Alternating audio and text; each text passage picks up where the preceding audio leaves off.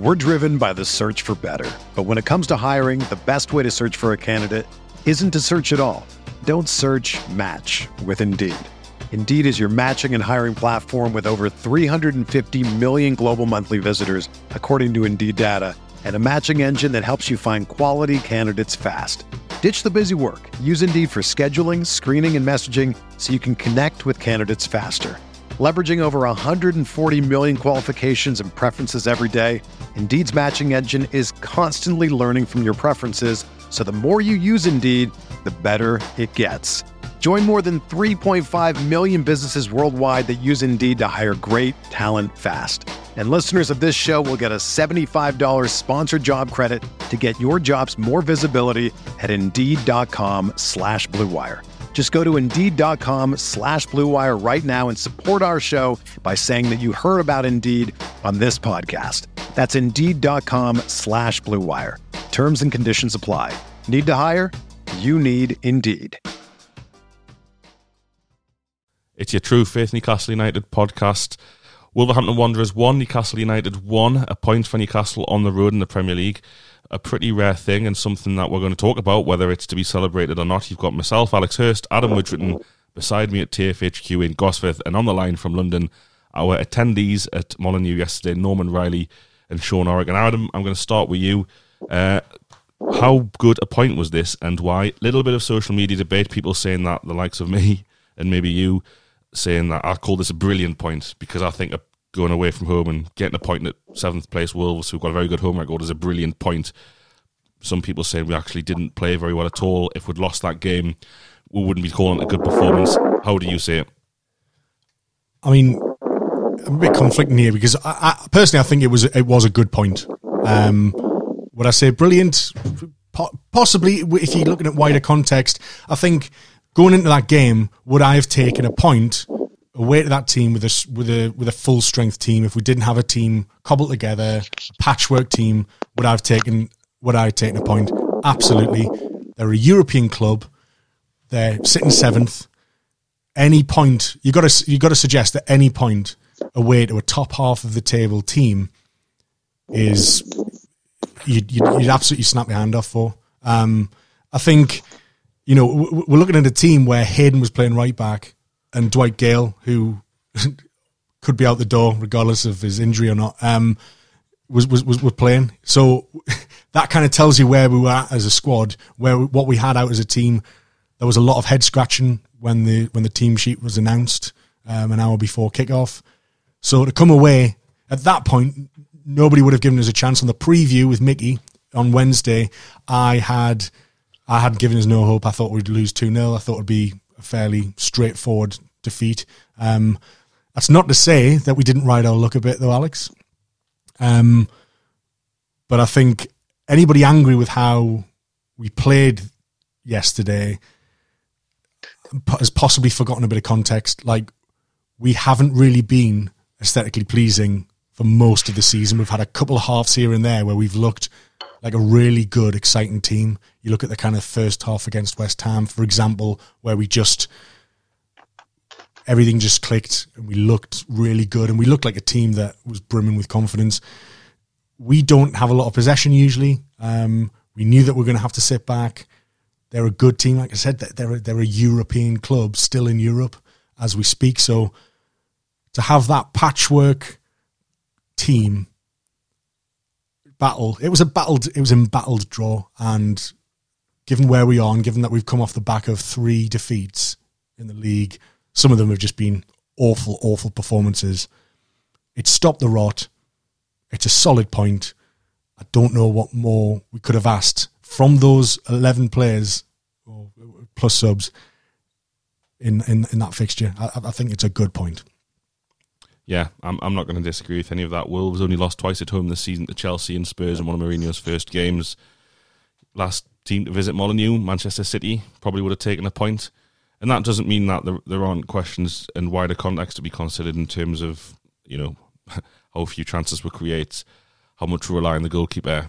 And we're going to get into a little bit of that later on in the show. Norman, you were at the game yesterday with Sean. First of all, tell us about your day. It was your first time to Molyneux. We were talking on the Patreon podcasts last week, or you were, about how how you were looking forward to it so much.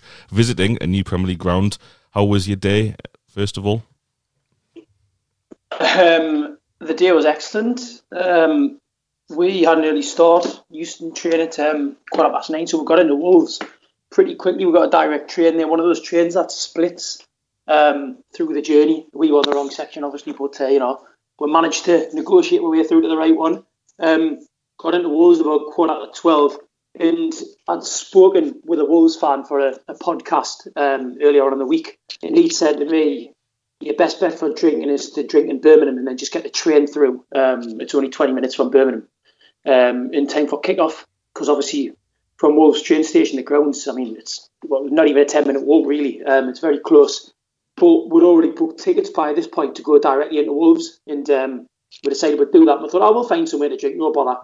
Got in there, quarter to 12, as I say, pubs, not very busy at that point. A few gold shirts in a few of them, but what we did notice was door staff, and I'd selected a pub. I'd found a pub on Google that looked really good, this place called the Royal London. Obviously we're out in London, but we need to kind of maintain a little bit of a London kind of cosmopolitanism when we're away. We don't want to detach from the umbilical cord of London completely. But we got in the door, and there was a sign on home fans only. Spoke to the door staff, have you got Wolves season tickets or tickets for the home end? No, alright, you can't come in.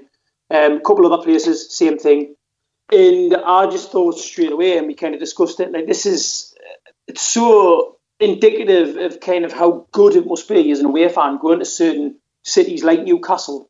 I would say, Brighton, for example, where you don't have that concern, the police and the bar owners, people enough to believe that they could probably intermingle quite well and not, batter each other stupid or get up to kind of destructive lunacy. That's not the case in Wolves, obviously.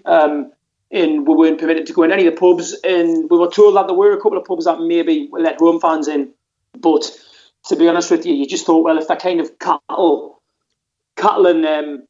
all Newcastle fans into two pubs, they're going to be absolutely rambled, and I don't think anyone fancied that. So we ended up going for a curry. We ended up having a curry at midday, and it was absolutely bloody lovely. And obviously they had a licence in there as well. I wasn't drinking, so I drank a non-alcoholic Copperbird, which is basically just juice. It's fizzy juice. There's no taste of cider in there whatsoever. And then we did a classic true faith manoeuvre of going to the Riley Snooker Club. And interestingly enough, full of Wolves fans, but no trouble. A few Geordies in there as well. Massive TV screen on, so we got to see the Arsenal Palace match. And a couple of pints, as I say, I wasn't drinking, so I was in a unique position of drinking Heineken Zero, which is pretty refreshing and does taste like lager. And then off to the stadium, and we're going to talk about the performance. Obviously, Adam's already mentioned it. It's always good not losing away from home, so that helped make the day better. And the atmosphere, I'd say, about the first sort of 15 minutes was really raucous. Kind of exchanges between both sets of fans. Obviously, we're housed right next to where Wolves have the safe standing area, which every club should have. And it was really noisy. But after sort of 15, 20 minutes, it just died off, and I found the atmosphere really flat. The away end wasn't particularly vociferous, and I think a lot of that was down to the fact that obviously once Wolves had equalised, I do genuinely feel that most fans were just waiting for Wolves to get that second goal, and enthusiasm levels were pretty low, and that really kind of continued through the game. I genuinely think it was just a case of nerves. We were constantly expecting Wolves to score, even though they didn't necessarily create a lot of clear-cut chances. They did have a couple cleared off the line and a couple, obviously, miracle saves from Dubravka, and we just didn't look like getting a second goal at all. So I think there was kind of a bit of nerves and a bit of panic. And for me, uniquely, not drinking alcohol meant that I was so nervous, so unbelievably nervous, because those feelings hadn't been completely numbed by the 8 pints that I usually have before I'm standing in a football stadium. And then full-time, a journey back via Birmingham. Just a sound journey back. And all in all, a really good day, I thought. Yeah, and I listened to your Matchday podcast, which is available for patrons, and you were basically perplexed before the game. You and Sean were on there about the formation. Do you think, in the end, the manager got at least the team selection right in terms of what was available to him? Absolutely. Again, you know, I'll credit to him for that, but I mean, say credit to him for that, but at the same time, there was literally nothing else he could do other than put Emile Kraft in at right wing back, which would have just been an absolute disaster. It's interesting that we've signed a Swedish international right back who can't get in the team ahead of a defensive midfielder who shouldn't really be playing right wing back. But you know, Newcastle United's policy of signing fullbacks for under $6 million continues. But he did get it right. He got it right with the energy levels of the Longstaff brothers, because obviously Wolves are an energetic side, and when you've got the running of Traoré, Neto, Jimenez, and Doherty especially, you really do need energetic players on the pitch, and you know, Hayden and the two Longstaffs give you that stamina. And I also thought that having Matty Longstaff in there especially kind of slightly negated the threat of João Moutinho, because having now seen him in the flesh, oh my God, João Moutinho is a wonderful footballer. Like, but that was the right formation, I thought, and the right personnel based on what we had, and obviously, you know, that's reflected in the fact that, you know, we did get, albeit slightly gratuitous, we did get a point, and that's a point that any club in the Premier League, other than possibly Liverpool, would be happy with. Yeah, I think that's a really good point. And team selection, there was a lot of questions being asked on social media. People were saying Dwight Gayle's back in from the cold. Is Joelinton playing up front with him? Joelinton actually ended up on the right. I think Joelinton is just going to have to do a tour of every position to see if we can get anything out of him at all. You know, play him at right fullback next week. Play him at centre back. Can't do any worse than up front. I'll just mention Gale actually, Alex. If you give me, sorry, mate. It's not like I was definitely going to come onto it, but go on. Oh, all right. Sorry. Is that one of the scheduled questions? If so, I haven't seen it, so I can wait. No, it's not. You go from it. It's just because it's my favourite subject, isn't it? But you go. I'll come in after. I'll keep it brief, because you know, I don't want to take away from the pleasure that you're obviously going to get from it. Dwight Gayle was the absolute correct move. The difference he made to Miguel Almiron was true. It was incredible. It was absolutely incredible. Just because, look, Dwight Gayle isn't a prolific goalscorer in the Premiership. There's no two ways about it. But what he gives that we haven't had this season, whilst Joelinton or Carroll have been up there, is mobility and just being able to win the ball in tight situations and make like defenders' lives, or not even just defenders, but you know, midfielders as well. Gayle works from the halfway line up to the 6-yard box. He works that half of the pitch so much. And obviously you saw from the first goal, his influence on the first goal was huge in the way that he was one of the players alongside Willems who you know, made Wolves lose the ball, and that brought Longstaff, who obviously put it up to Williams, and he stuck in. And Gale's ability to run, almost ability to kind of win the ball more or less on the halfway line, and within seconds to get into the box to lay the ball back to Almiron for the goal, was just indicative of the type of player he was. And we saw that plenty of times in the season that he played regularly in the Premier League. I think it was the goal against Southampton where he basically seemed to go from our box to their box within a matter of seconds. That was, in you know, obvious again yesterday, and him going off, it put a huge dent in how we've been playing up at that point, because even though Wolves had equalised and Moutinho was starting to prompt, I still think with Gayle on the pitch, we probably had a better chance of even sneaking a win. Yes, I agree, and without wanting to go all Florian Lejeune on his debut against Spurs, where we talked about it for a year based on 20 minutes good football, It was tremendously promising. And that swivel, I don't even know what you'd call it, the swivel chest pass in the run-up to that goal was more than Joelinton's done in a long time from an attacking perspective. And then that little touch to have the presence of mind not to just try and drag the ball back to himself, but that little touch to set up Almiron, who, by the way, that finish, first time side foot, some goal, I think. It's the roof of the net, man. It was so satisfying. He doesn't score goals along the ground, does he? It's all three goals now. Like actually, just once it was similar to the Rochdale. Just once he's in the box, he could just lash it, can't he? And the way that it didn't even hit the bar, didn't even clip the underside of the bar, but it hit the roof of the net. That's a beautiful, beautiful thing. You can't save those. You cannot save those. But yes, I think fair play to him for bringing Gayle in. And I mean, we're going to get on to the injuries in a second with Sean, who's been waiting patiently. But I don't know anyone can come in here, because I didn't have Joelinton down on the running order to talk about. But we'll have to talk about our alleged £40 million man. Now, caveat here: Steve Bruce said post game that he was injured for much of that game and played through the pain barrier.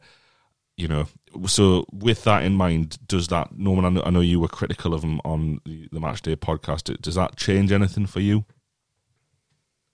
It changes maybe ever so slightly Joelinton's performance, but if he was carrying an injury, then, you know, why not take him off earlier? I think he took him off for like 10 minutes to go, and we've been seeing, look, I get the fact that Bruce was probably concerned that if he made a substitution on 60 minutes that somebody else would go down injured, but I guarantee it, and I don't know, Sean might back me up here, but Joelinton's presence on the pitch, I genuinely don't think it would have made any difference if he hadn't been there. That's how bad it was. His movement was so minimal. He wasn't closing down at all. He was making really half-hearted runs. And again, this might be tied to the fact that, you know, it subsequently been revealed that he was carrying an injury. But he just offered, like, he absolutely offered nothing. In fact, I think even at one stage we even said to each other, him being on the pitch was counterproductive. It was almost like it was affording them more space, because they kind of just, I don't know, the sort of just ignored him. It was almost embarrassing. I hate saying it, but it was, if he was injured and that was impacting on his performance, then he just should have been taken off. And I think it would have been worth the risk of going down to 10 men because of picking up another injury, because honestly, it was silly. It was really silly leaving him on. His lack of endeavour, I can't even put it into words. It was terrible. But now that we've heard that he was injured, then maybe that plays into it. So I don't want to be too critical on him. Yeah, Sean, I mean, I'm interested to get your thoughts on Joelinton as well before we're getting into the dreaded, I hate talking about it, everyone hates talking about it, but injury management from the manager and the coach and staff. So first of all, mate, do you see any way back for Joelinton at Newcastle United? I mean, I saw only a couple of weeks ago and defended him. It's getting harder and harder to defend him because, you know, the more people see of him, the more you see there's not a lot there at the minute. But his body language was really down yesterday. He was walking. There was times when the ball would go past him, he wouldn't even break into a jog. Now, if that's because he was injured, fair enough. But I think you know, there's times when if you're not playing well, the one thing you can do is just put yourself about. The way to get fans back on side, just make a tackle, put a few fouls in, put your body about, and that just disappeared in the second half.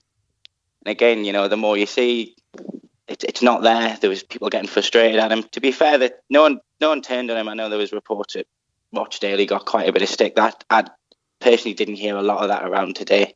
So fair play. It is frustrating for people, but it's massively counterproductive getting on the kids' back.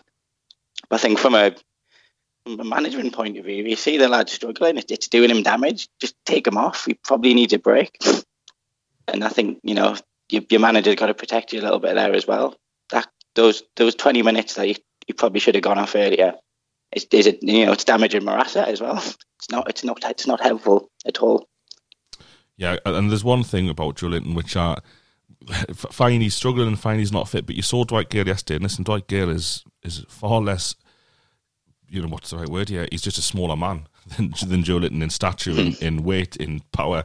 Yet he manages to win a couple of free kicks in the short time he's on just by getting his body between the centre-back and the ball and basically making the defender go to the back of them. And it's little things like that we needed Joelinton to do in the second half yesterday.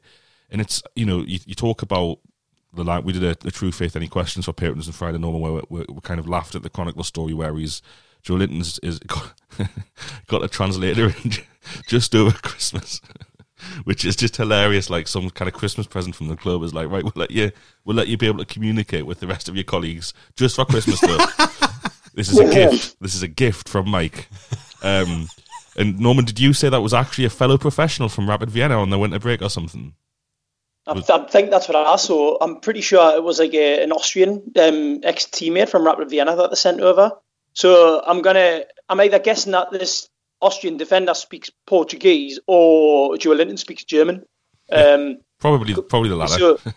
So if that's the case, it's not even really a proper translator, is it? Because German isn't his first language. So I just don't know. I mean, look, as I say, we spoke about it on TFAQ. I mean, the fact that he hasn't had like a personal assistant who speaks Portuguese and knows the North East inside out and knows British bureaucracy and, you know, all these things that people need when they move abroad. I mean, you know, like I've lived abroad before, and I've been with someone who went over there to work, you know, work for a financial company, and they basically sorted out this person a flat, that sorted out everything for them, and that was somebody who was just going to work in a job in an office. Like, this is a professional footballer with millions, and they got him a transfer, I think, for, was it the first week that he was in Newcastle? I mean, it's just laughable, isn't it? It is, but I wish the translator or someone would say to Joelinton, right, okay, if you're not getting chances, if you're not going to get any, you know, if you're not getting the ball to feet, you can still influence the game in a positive way. Like Andy Carroll does, or like Dwight Gayle did for the first 10 minutes there. Win a couple of free kicks, make it hard for the centre-backs. Sean, you make a really good point. In the second half especially, absolutely everyone there yesterday, everyone, was running, sprinting, but Joelinton was walking for pretty much the whole second half, and that stood out like an absolute sore thumb to me. I've picked up on this as well, and it's not the first time kind of said this, but he doesn't help himself when things aren't going his way. I agree that he's not getting the service that he's needed since the start of the season, but if you become visibly irate and frustrated, and if you're lolloping around the pitch. People buzz off Almiron when he didn't score for months and months and months, because everyone saw that he had work ethic, and everyone saw that he cared, and everyone saw that he wanted to be. He was desperate to do well. Joelinton is probably still desperate to do well, but he's allowing it to consume him, and that's compromising his performances. And like you say, he's not looking a team player at the minute, and that's just making everything worse. Yeah. Sean, injuries. I'll put to you two scenarios. Number one, Steve Bruce has been at this a long time. We have the same medical staff as last season. Rafa didn't take anyone with him in that respect. And this is just a period of bad luck which will soon dissipate, and there's nothing to do with the manager. Number two is that yesterday we had two players start a Premier League game who weren't considered fit enough even for the bench last week at Rochdale. And both of them, there was Florian Lejeune, who's had a bit of a break now, and there was Andy Carroll or Joelinton to start up front, and the manager has taken reckless gambles with their fitness that has once again backfired. Which side are you on, or is it something in the middle? Overwhelmingly the second one. I think you can, throughout a season, and every team will have elements of bad luck with injuries. Injuries are part and parcel of the game. The game's getting quicker. More games are being played. People are going to pick injuries up, but we're looking at around about 13 in total over the Christmas and early January period now. In the last two Premier League games, we've had 6 kind of soft tissue injuries. So Dummett was groin yesterday. Gayle, who, does regularly pick these up with hamstring. Shah hamstring, Shelby hamstring, Manquillo hamstring. Willems, I think, was possibly the same and just come back yesterday. Joelinton, potentially a groin strain. I mean, these are preventable injuries. In the main, you get one or two. You don't get that many. I think Bruce says he'll carry out an investigation. You've just alluded to the fact that they've got the same medical team as last season. So no changes have been made there. But there is one big change, and most of them are called Steve, I would imagine. So what are they doing on the training pitch? We said we had Christmas Day off, which... Did any other club do that? Are we doing the right things? I'm not really sure. I mean, we can't see what goes on the training ground, but I think there's just far too many instances of this for it to be bad luck. I think there's a few kind of glaring examples for me about the risks he has taken with players. I mean, we've just talked about it, but Joelinton yesterday, if he's injured, why on earth is he still on the pitch? He could have damaged himself even more. We had Andy Carroll on, who eventually came on with 15 minutes to go. Bring him on when he's injured. It's not rocket science. He let Cher play on for 10 minutes against Leicester when he clearly could barely walk with a hamstring injury. I mean, again, it's a miracle he didn't do any more damage there. Lejeune as well. I think probably the most astonishing thing over the whole Christmas period is Lejeune not picking up another injury. He played him 4 times in 10 days after coming back from kind of a serious knee injury. It's a miracle that he didn't pick up something else, to be honest. And you'd argue he was a lot of the mistakes he's made have been tiredness. So it's these type of risks. Maximum's another one. Recurrence of hamstring injuries are players getting the proper treatment that they need, or they're being rushed back too early because he's under a bit of pressure to get results. I think there's a massive responsibility from the manager to look after his own players, and whether he's fully doing that or not, I'm unsure. And I think that would put me on that option too, rather than the first one. There's obviously elements of bad luck. It's not all Steve Bruce's fault, let's be honest, but there's certain things you can do to kind of mitigate some of this. We had a lot of these under Pardew, McLaren as well. It's going back to these old school methods potentially. Yeah, maybe, and I think that the manager doesn't help himself because he's a pretty honest bloke. I don't think he's political, maybe like Rafa was, or he'll just go and answer a question. So he's been kind of brutally honest himself. He said earlier on this season that he brought St Maximan too early back from injury, so went back off against Spurs. He then said that he should have taken him off, and fair play to him for that, by the way. He could come on and say it's not my fault type thing, but he has admitted there.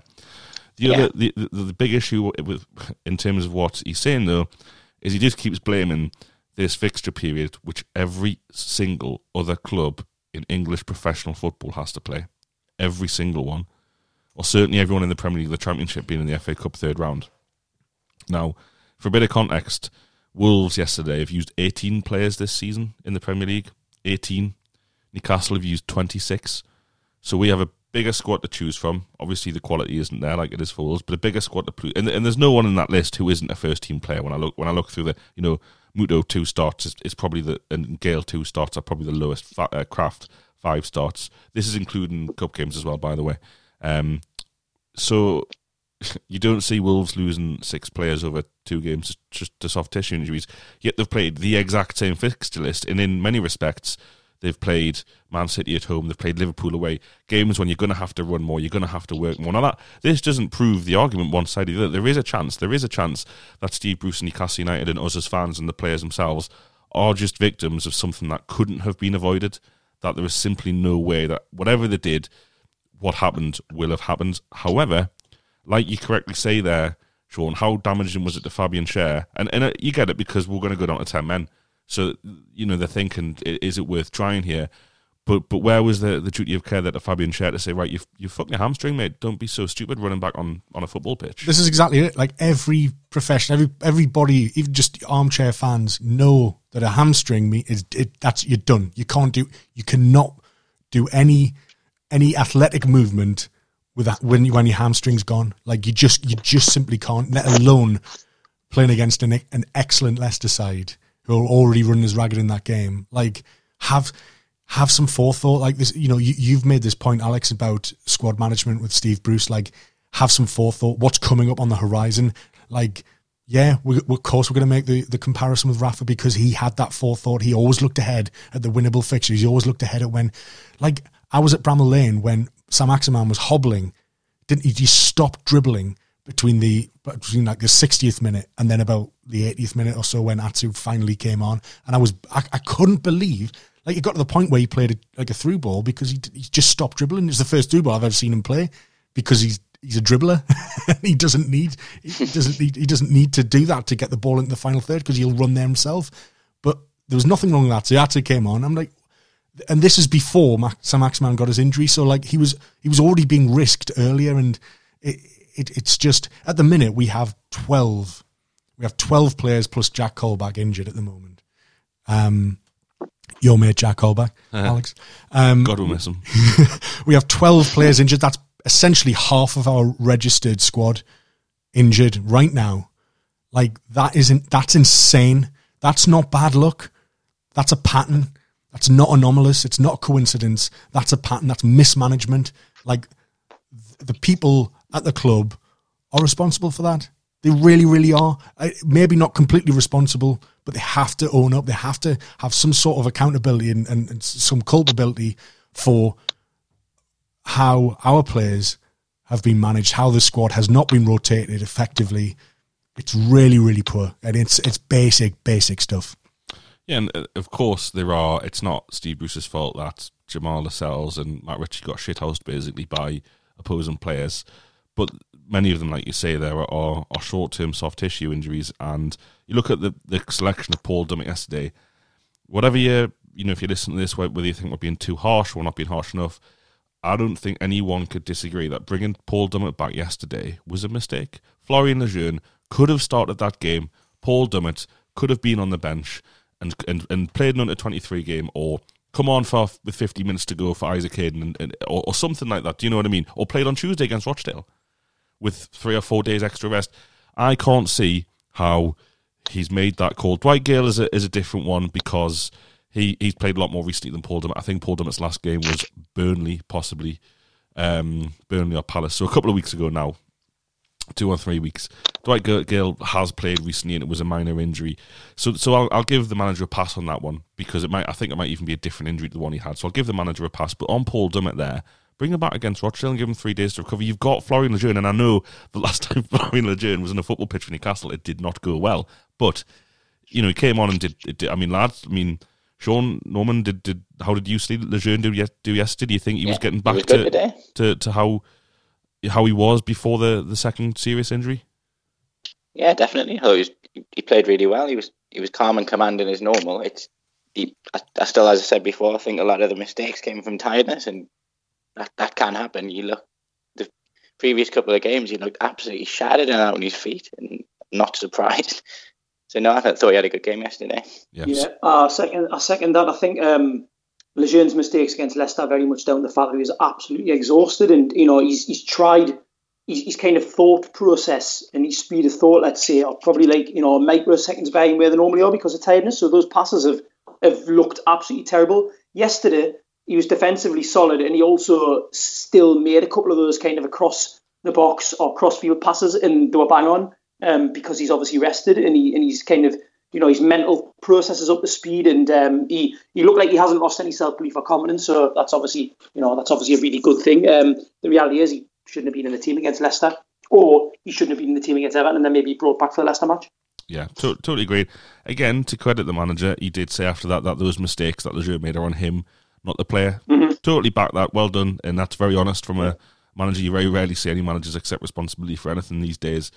But I think it's not fair on Paul Dummett. I think he's bringing him back after so long out, after 3 weeks out, when you've got another centre back there and from being injured straight away, it is hard to come to any other conclusion that once again is the issue. And I think to finish this bit off on injuries, as fans, the thing you worry about is, and until you admit there's a problem, you can't fix it.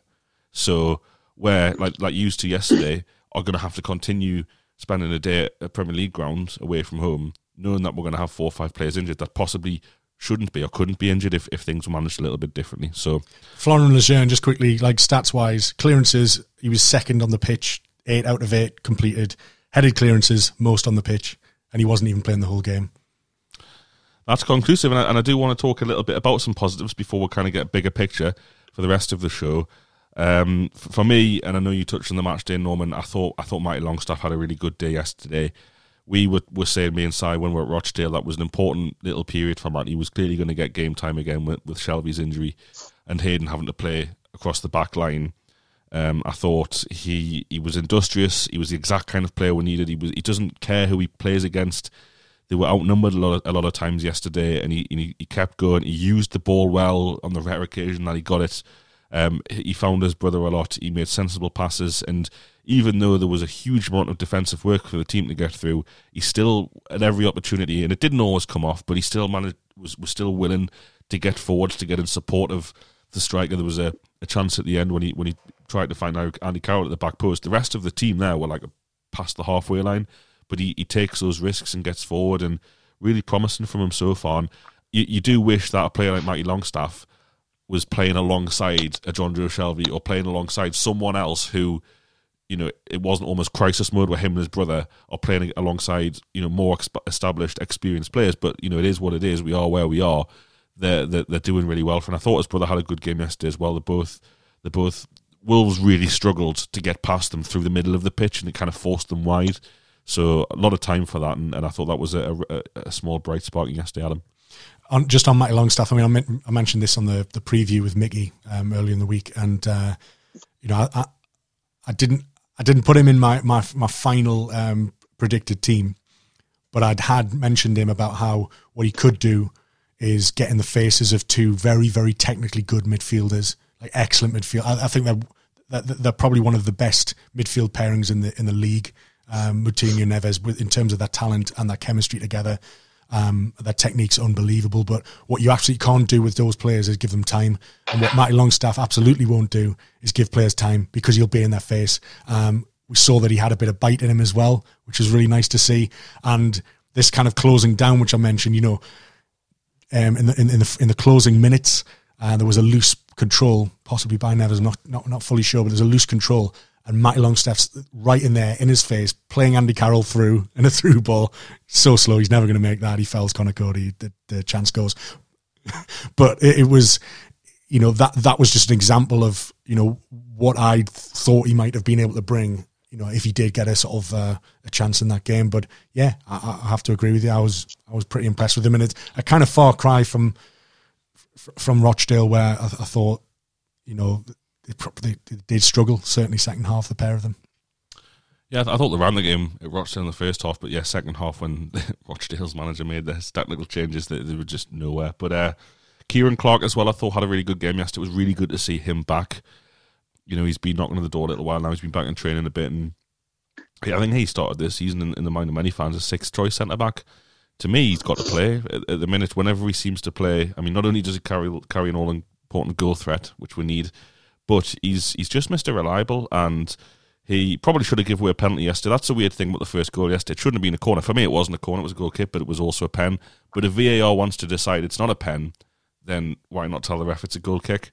If you're going to say it's no pen, it's still a goal kick. But it's not Kieran Clark or indeed Isaac Hayden's fault. That Federico Fernandez, who had a good game, but, you know, Alexa showed me ball watching. That was really poor from a player of his experience, and I suppose that's why he's not maybe played at a higher level than this, because Fernandez seems to be excellent. He rarely gets beaten one-on-one. He wins a lot of headers. He's very comfortable. He's a leader. But that ball watching at a crucial time after we just scored to allow Wolves that goal, and they were a bit lucky again. It came off the guy's knee and went in the part of the goal that he didn't mean to put it, that Dubravka could never get to. But I thought that Wolves I know Dubravka's pulled off two amazing saves, but they didn't really get in behind us at all. Traoré had a couple of, you know, he did Willems a couple of times, which were embarrassing. Almost like Willems was just like, right, you just get past me, mate. It's fine. I'm not even going to try and upset you. But yeah, overall, I didn't think that, despite the fact that we had to defend a lot, I didn't think Wolves were, you know, it wasn't like save after save or chance after chance. They largely resorted to crosses. They managed like 19 crosses overall, and this is kind of when, you know, the likes of Clark and Lejeune sort of were absolutely solid, getting the ball away every time. Crosses were coming in, but we were dealing with them. That's the thing, isn't it? When you've got three centre-backs, what do you want to deal with? Crosses. And that's that, you know, Wolves have kind of matched us formation-wise there, and I don't think it really worked, particularly in the second half. If I was a Wolves fan, I know Nuno is a very good manager, but for them to stick with three centre-backs when, as Norman said earlier in the show, they basically just ignored Joelinton, like, what's the point? I don't think Andy Carroll carries that much fear that, like, we can't take a centre-back off for an attacking play in case Andy Carroll comes on. But, Norman, speaking of very good footballers, Miguel Almiron, what a goal, what a game. What's changed recently? Do you think it's purely just the fact he got that goal, or has this been the way he's performed for a long time now and people are just starting to take notice? I think for the vast majority of the time that he's been here, he's performed to a high level. I think the goal's done, that goal against Crystal Palace, it's, you know, and the goal against Crystal Palace, not only that, but actually the assist against Man City as well, that was the first thing. You know, he hasn't even given any assists, he hasn't even given any goals. Well, he got that assist against Man City, and that, I think, visibly lifted him. You could see the joy in his face when Williams equalised, and, you know, all the players went over to Almiron, despite the fact it was Williams who scored, and gave him, you know, they congratulated him, because obviously it's something that must have been getting to him on a certain level, and obviously his colleagues have been aware of it. And then he scored that great goal against Crystal Palace, and his confidence levels have skyrocketed. And, you know, we saw that great finish against Rochdale, an outrageous finish yesterday. But what it's done is obviously it's impacted on the rest of his game. He seems that little bit quicker. He's got the confidence to skin people. I mean, you saw in the first couple of minutes where I think he took out about three of their players when run from the halfway line. And he got his shot off, but, you know, the shot was kind of disrupted slightly by the fact that I think possibly Dendonka stepped on his heel as he burst past him, and his movement was incredible. I mean, he was everywhere, and not even his movement, his pace, his skill, but He's willing to put his foot in. He's not scared. You saw, I think, on two or three occasions where Traoré did those long bursting runs that other players couldn't cope with, i.e. Williams, as you mentioned. Almiron put in really good tackles from behind as well, and whipped round and won the ball. And he also, on a couple of occasions, he took Traoré out by skinning him for pace, which is phenomenal. I think Almiron's got the quicker kind of initial burst of pace that lets him get past the man, whereas Traoré is more like a 100-metre sprinter. He just kind of starts and then pelts. And Almiron and I think Almiron and probably Traoré and Moutinho were the best players on the pitch yesterday, and that's putting him up in illustrious company there, and what we did see was obviously the effect that having a player like Dwight Gayle on the pitch makes for people like Almiron. It just gave him that little bit of freedom, because a lot of the kind of donkey work that he would have had to have done if Joelinton had been through the centre or Carroll had been through the centre from the start, and also a lot of the donkey work that he's had to pick up on since Ayose Perez left. A lot of the stuff that Almiron's been kind of tasked with doing without even probably realising it is the work that Ayose Perez used to do, being the link man, being the man who kind of tries to win free kicks, being the person who can shield the ball. And, unfortunately, he's not Ayose Perez in that sense, but he has had to kind of take on his role.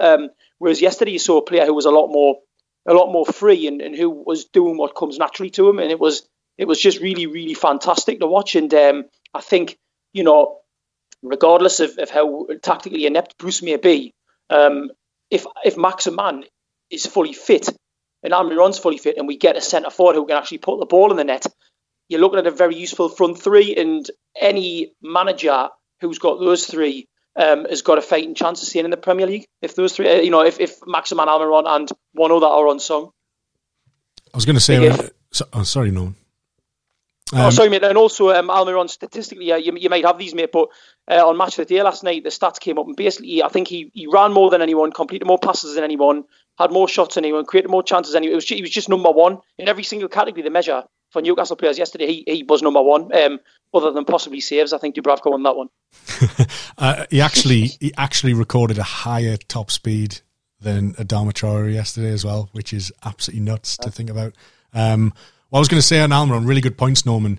I think the other thing, at Atlanta, he's one of the top dogs. He ran the show. He had the confidence because he was the one bringing the goals, bringing the assists with Josef Martinez, etc. But I think one thing is he's more integrated now. He's settled. He's starting to feel like this is his club. The fact that he's scoring again means that he's getting the crowd on side as well. And I think it is as visibly lifting him. And you've seen over the last, certainly since Sam Maximan sort of went away injured, he's starting to take on more responsibility to make things happen. And he's one of those players that can make something happen out of absolutely nothing. And I think he's starting to grow into his role here at Newcastle, and that's really important. I think time has done that more than anything.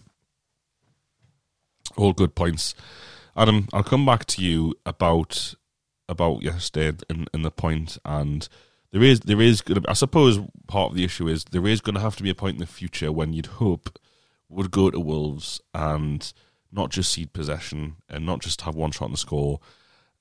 Are you satisfied at the minute as a fan? Do you feel that, we've got a brief this season, it's to finish outside the relegation zone, but we're 13th at the minute, so it's not like we're in the midst of a relegation battle or two or three bad results and you could be right back down there. Like, where do you see Steve Bruce and Newcastle United season? Yes, I suppose it's a good time to ask, because what are we now, 21, 22 games in? We're past the halfway stage. Can you just sum up your feelings towards the result, but also Bruce's Newcastle season so far and why? I think... am I happy as a fan? No, I'm not. We have a pretty mediocre squad. It's not pretty to watch. It feels like when we do win, there's an element of fortune about it. I kind of just don't trust us to go out and being able to turn the team over. I don't think I felt like that for a while. But in the context of what I expected from a Bruce side, and again, we are not at the end of the campaign, so things can change. We are doing better than I thought we were. That still doesn't make me necessarily pleased with what I'm seeing, what I'm paying to see, what I'm watching.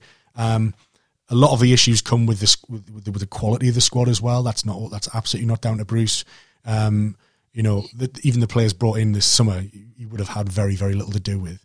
He's a head coach. He's not a manager. He'll get what he's given.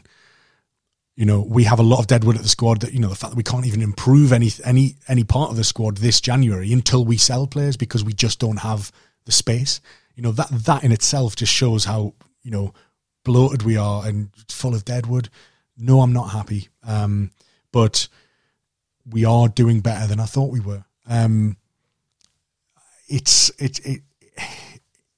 tricky because I can equally be pleased with a point away to Wolves, but not necessarily be happy with what I've seen and, you know, the quality of the football. Did we play well defensively? Yeah, we put in a good defensive shift. Was it the best defensive shift we put in this season? Absolutely not. But having like essentially two shots all game or whatever it was, and they were both within the first 10 minutes. That's not good enough. That's absolutely not good enough for any team in the Premier League, let alone, you know, Newcastle United, who, you know, we've sometimes, you know, I've lived through days, halcyon days of like liquid attacking football, and it was absolute joy to watch. But this is a far cry. This is like running through treacle at times, and it's not sustainable.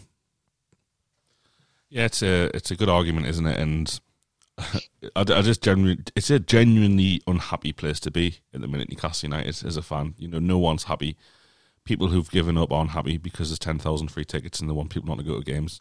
People who do go to games, so some are happier than others, but I don't think anyone's kind of delighted with the way it's going. And to be fair, you know, I think the chaos, and it was chaos. There's no way to prepare for a Premier League season this summer, and we all know the reasons why. I think Steve Bruce is doing all right. It's not fun.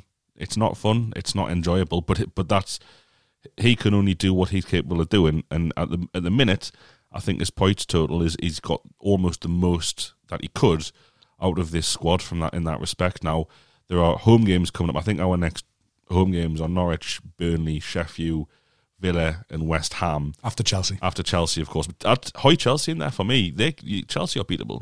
There's 6 home games then. Steve Bruce can go and attack those games and get lots of points from them. Then I think you can flip maybe what you're saying there, and a lot of fans feeling right now where, like, yeah, no one's slating the manager aside from the injury crisis.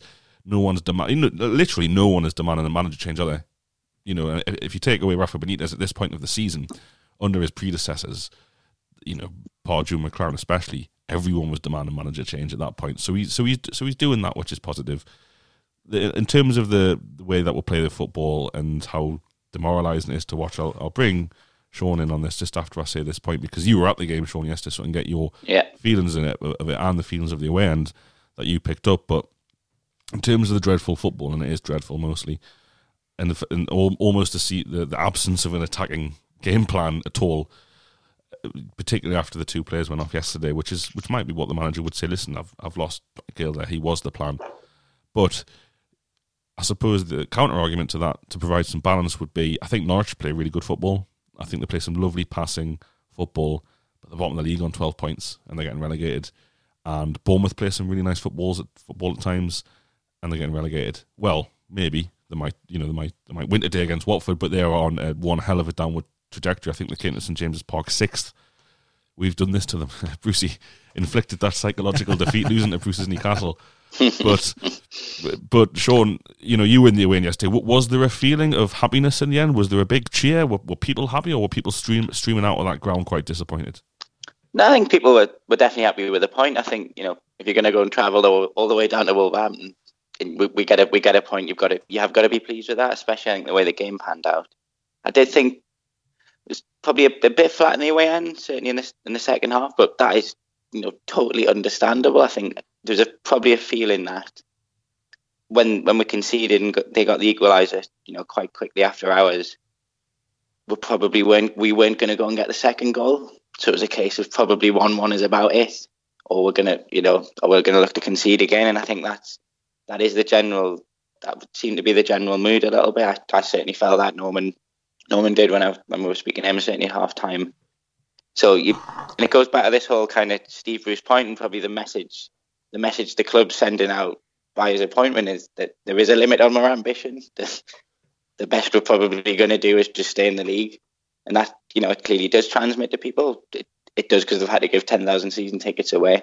It does because, you know, we're not always taking as many allocations and things like that. It will. It's not inspiring stuff. So there's only so much you can kind of get excited about this. I still love going to away games. I'll still, you know, like all of us, will all support Newcastle through thick and very often thin.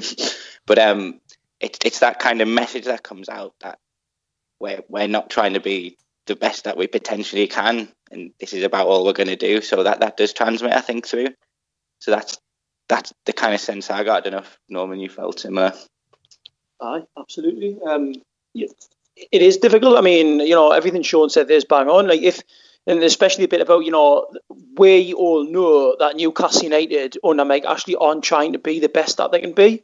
And there are going to be occasions where after, you know, 11 years of that kind of attitude, where the fans are just slightly disengaged in the stadium. So yesterday, as Sean's mentioned, as I mentioned earlier, the moment that they equalised, we were just waiting for them to get a second goal, so hoping to hang on for a point. And it's really kind of sad when, you know, you're at a football match against a side who are only, 5 or 6 points ahead of you in the table, against a side that gets, you know, when we're doing okay, 20,000 less than us, and against a side that 3 years ago was being managed by Paul Lambert in a division that we can't have, and they finished in the bottom half of. There are going to be occasions where, you know, that eats you a little bit, and you're a little bit, not necessarily apathetic, but, you know, you're not as vociferous and passionate as you might be under a side that you think is genuinely going for it. And yesterday was just one of those occasions where I think kind of nerves and this acceptance that we weren't going to win just got the better of us, and it kept us quiet for the duration of the match. Adam, what would you say to those on social media who've been saying if Rafa Benitez had delivered yesterday's performance and yesterday's point, people would have been delighted? I've seen some people say, like, you know, if it was Rafa Benitez, that people would have been dubbing it a, you know, defensive masterclass, whatever it was. But I wouldn't have ever said that. It wasn't a masterclass. It wasn't. There was never that onslaught, as we've already talked about. We conceded a really, you know, for a defensive masterclass, but by default, you don't concede weak goals. You don't concede big chances, which Opta suggest are, you know, chances where you would reasonably be expected to score. We conceded 4 against Wolves yesterday, and it was only because of Matty Longstaff on the line, Dubravka's save from 2 headers from Pedro Neto and Raul Jimenez that stopped that from being, you know, if one of those goes in, which on another day absolutely would have done, we're dead and buried. Wolves get a second, we don't get back into that game at all. We just don't. We weren't creating anything. We completely lost any kind of grip on that game by that point, certainly by the second half. Like, I'd say, it depends how you're going to define defensive masterclass. So Spurs away, you know, they had 80% possession, 17 shots, but we reduced them down to 1 big chance that they didn't end up scoring. We win that game. You could argue that Man City was probably a defensive masterclass. Yes, we conceded, you know, 4 big chances then, but then Man City... I know that Wolves beat Man City, but Man City in general are on a completely different level to Wolves. Like, they're an elite side that we managed to get a draw out of, whereas Wolves are not an elite side. They're a good side, but they're not an elite side. There was no onslaught. We had probably, I think we had the 4th highest away possession yesterday than we'd had all season, you know, just because we were creating nothing in our own, in the attacking third. It doesn't mean that we were dominated as such. So, you know, had Rafa Benitez been managing that game, we would have still looked at the fact that Wolves probably should have put us to bed. I think we got away with 1. But yes, ultimately, we would have been happy with a point, which I am happy with a point, even if it's Steve Bruce managing, because especially, like I said before, with a patchwork team, going away to any team in the top half of the table and coming away with a point, like I said, if that was our first choice 11 starting, I'd have taken a point at the start of the game, absolutely. So I get what people are saying about Rafa Benitez, and like, and But it's all in context, isn't it? With Rafa, you knew that there was the bigger plans. You knew that Rafa Benitez has achieved more in the game, so therefore people will view what he's doing differently. I don't think there's anything about Rafa Benitez that is necessarily not thought out, roll the dice, close your eyes and, cross your fingers and hope it works. Like, with Rafa, there was a plan, and you could see that plan, even if it was as ugly as it is under Bruce. Rafa Benitez's era was full of ugly football. We know that, but he was just trying to get a job done. Steve Bruce is doing the same, but we've said before in previous pods, even when we've won, we've played poorly, and that is unsustainable. But yeah, I think we were porous yesterday. On another day, we'll comfortably lose that. So I think that point is kind of moot, to be honest. I would feel the same either way. I really, really would. I think that just about does it then for today's show. Thanks to everybody for listening. We will be back next Sunday after Chelsea's game. In the meantime, we have a full week, as usual, of extra podcasts for our couple of hundred patrons who pay about £7 a month for more of this kind of thing. We'll have a full Rochdale Matchday podcast on Patreon, as well as a few other shows. So get involved if you think that's your thing. My thanks to Adam, Sean and Norman. It's been a pleasure. Speak to you all next week. Cheers. For the ones who work hard to ensure their crew can always go the extra mile, and the ones who get in early so everyone can go home on time, there's Grainger, offering professional-grade supplies backed by product experts so you can quickly and easily find what you need. Plus, you can count on access to a committed team ready to go the extra mile for you. Call, click Grainger.com, or just stop by. Grainger, for the ones who get it done.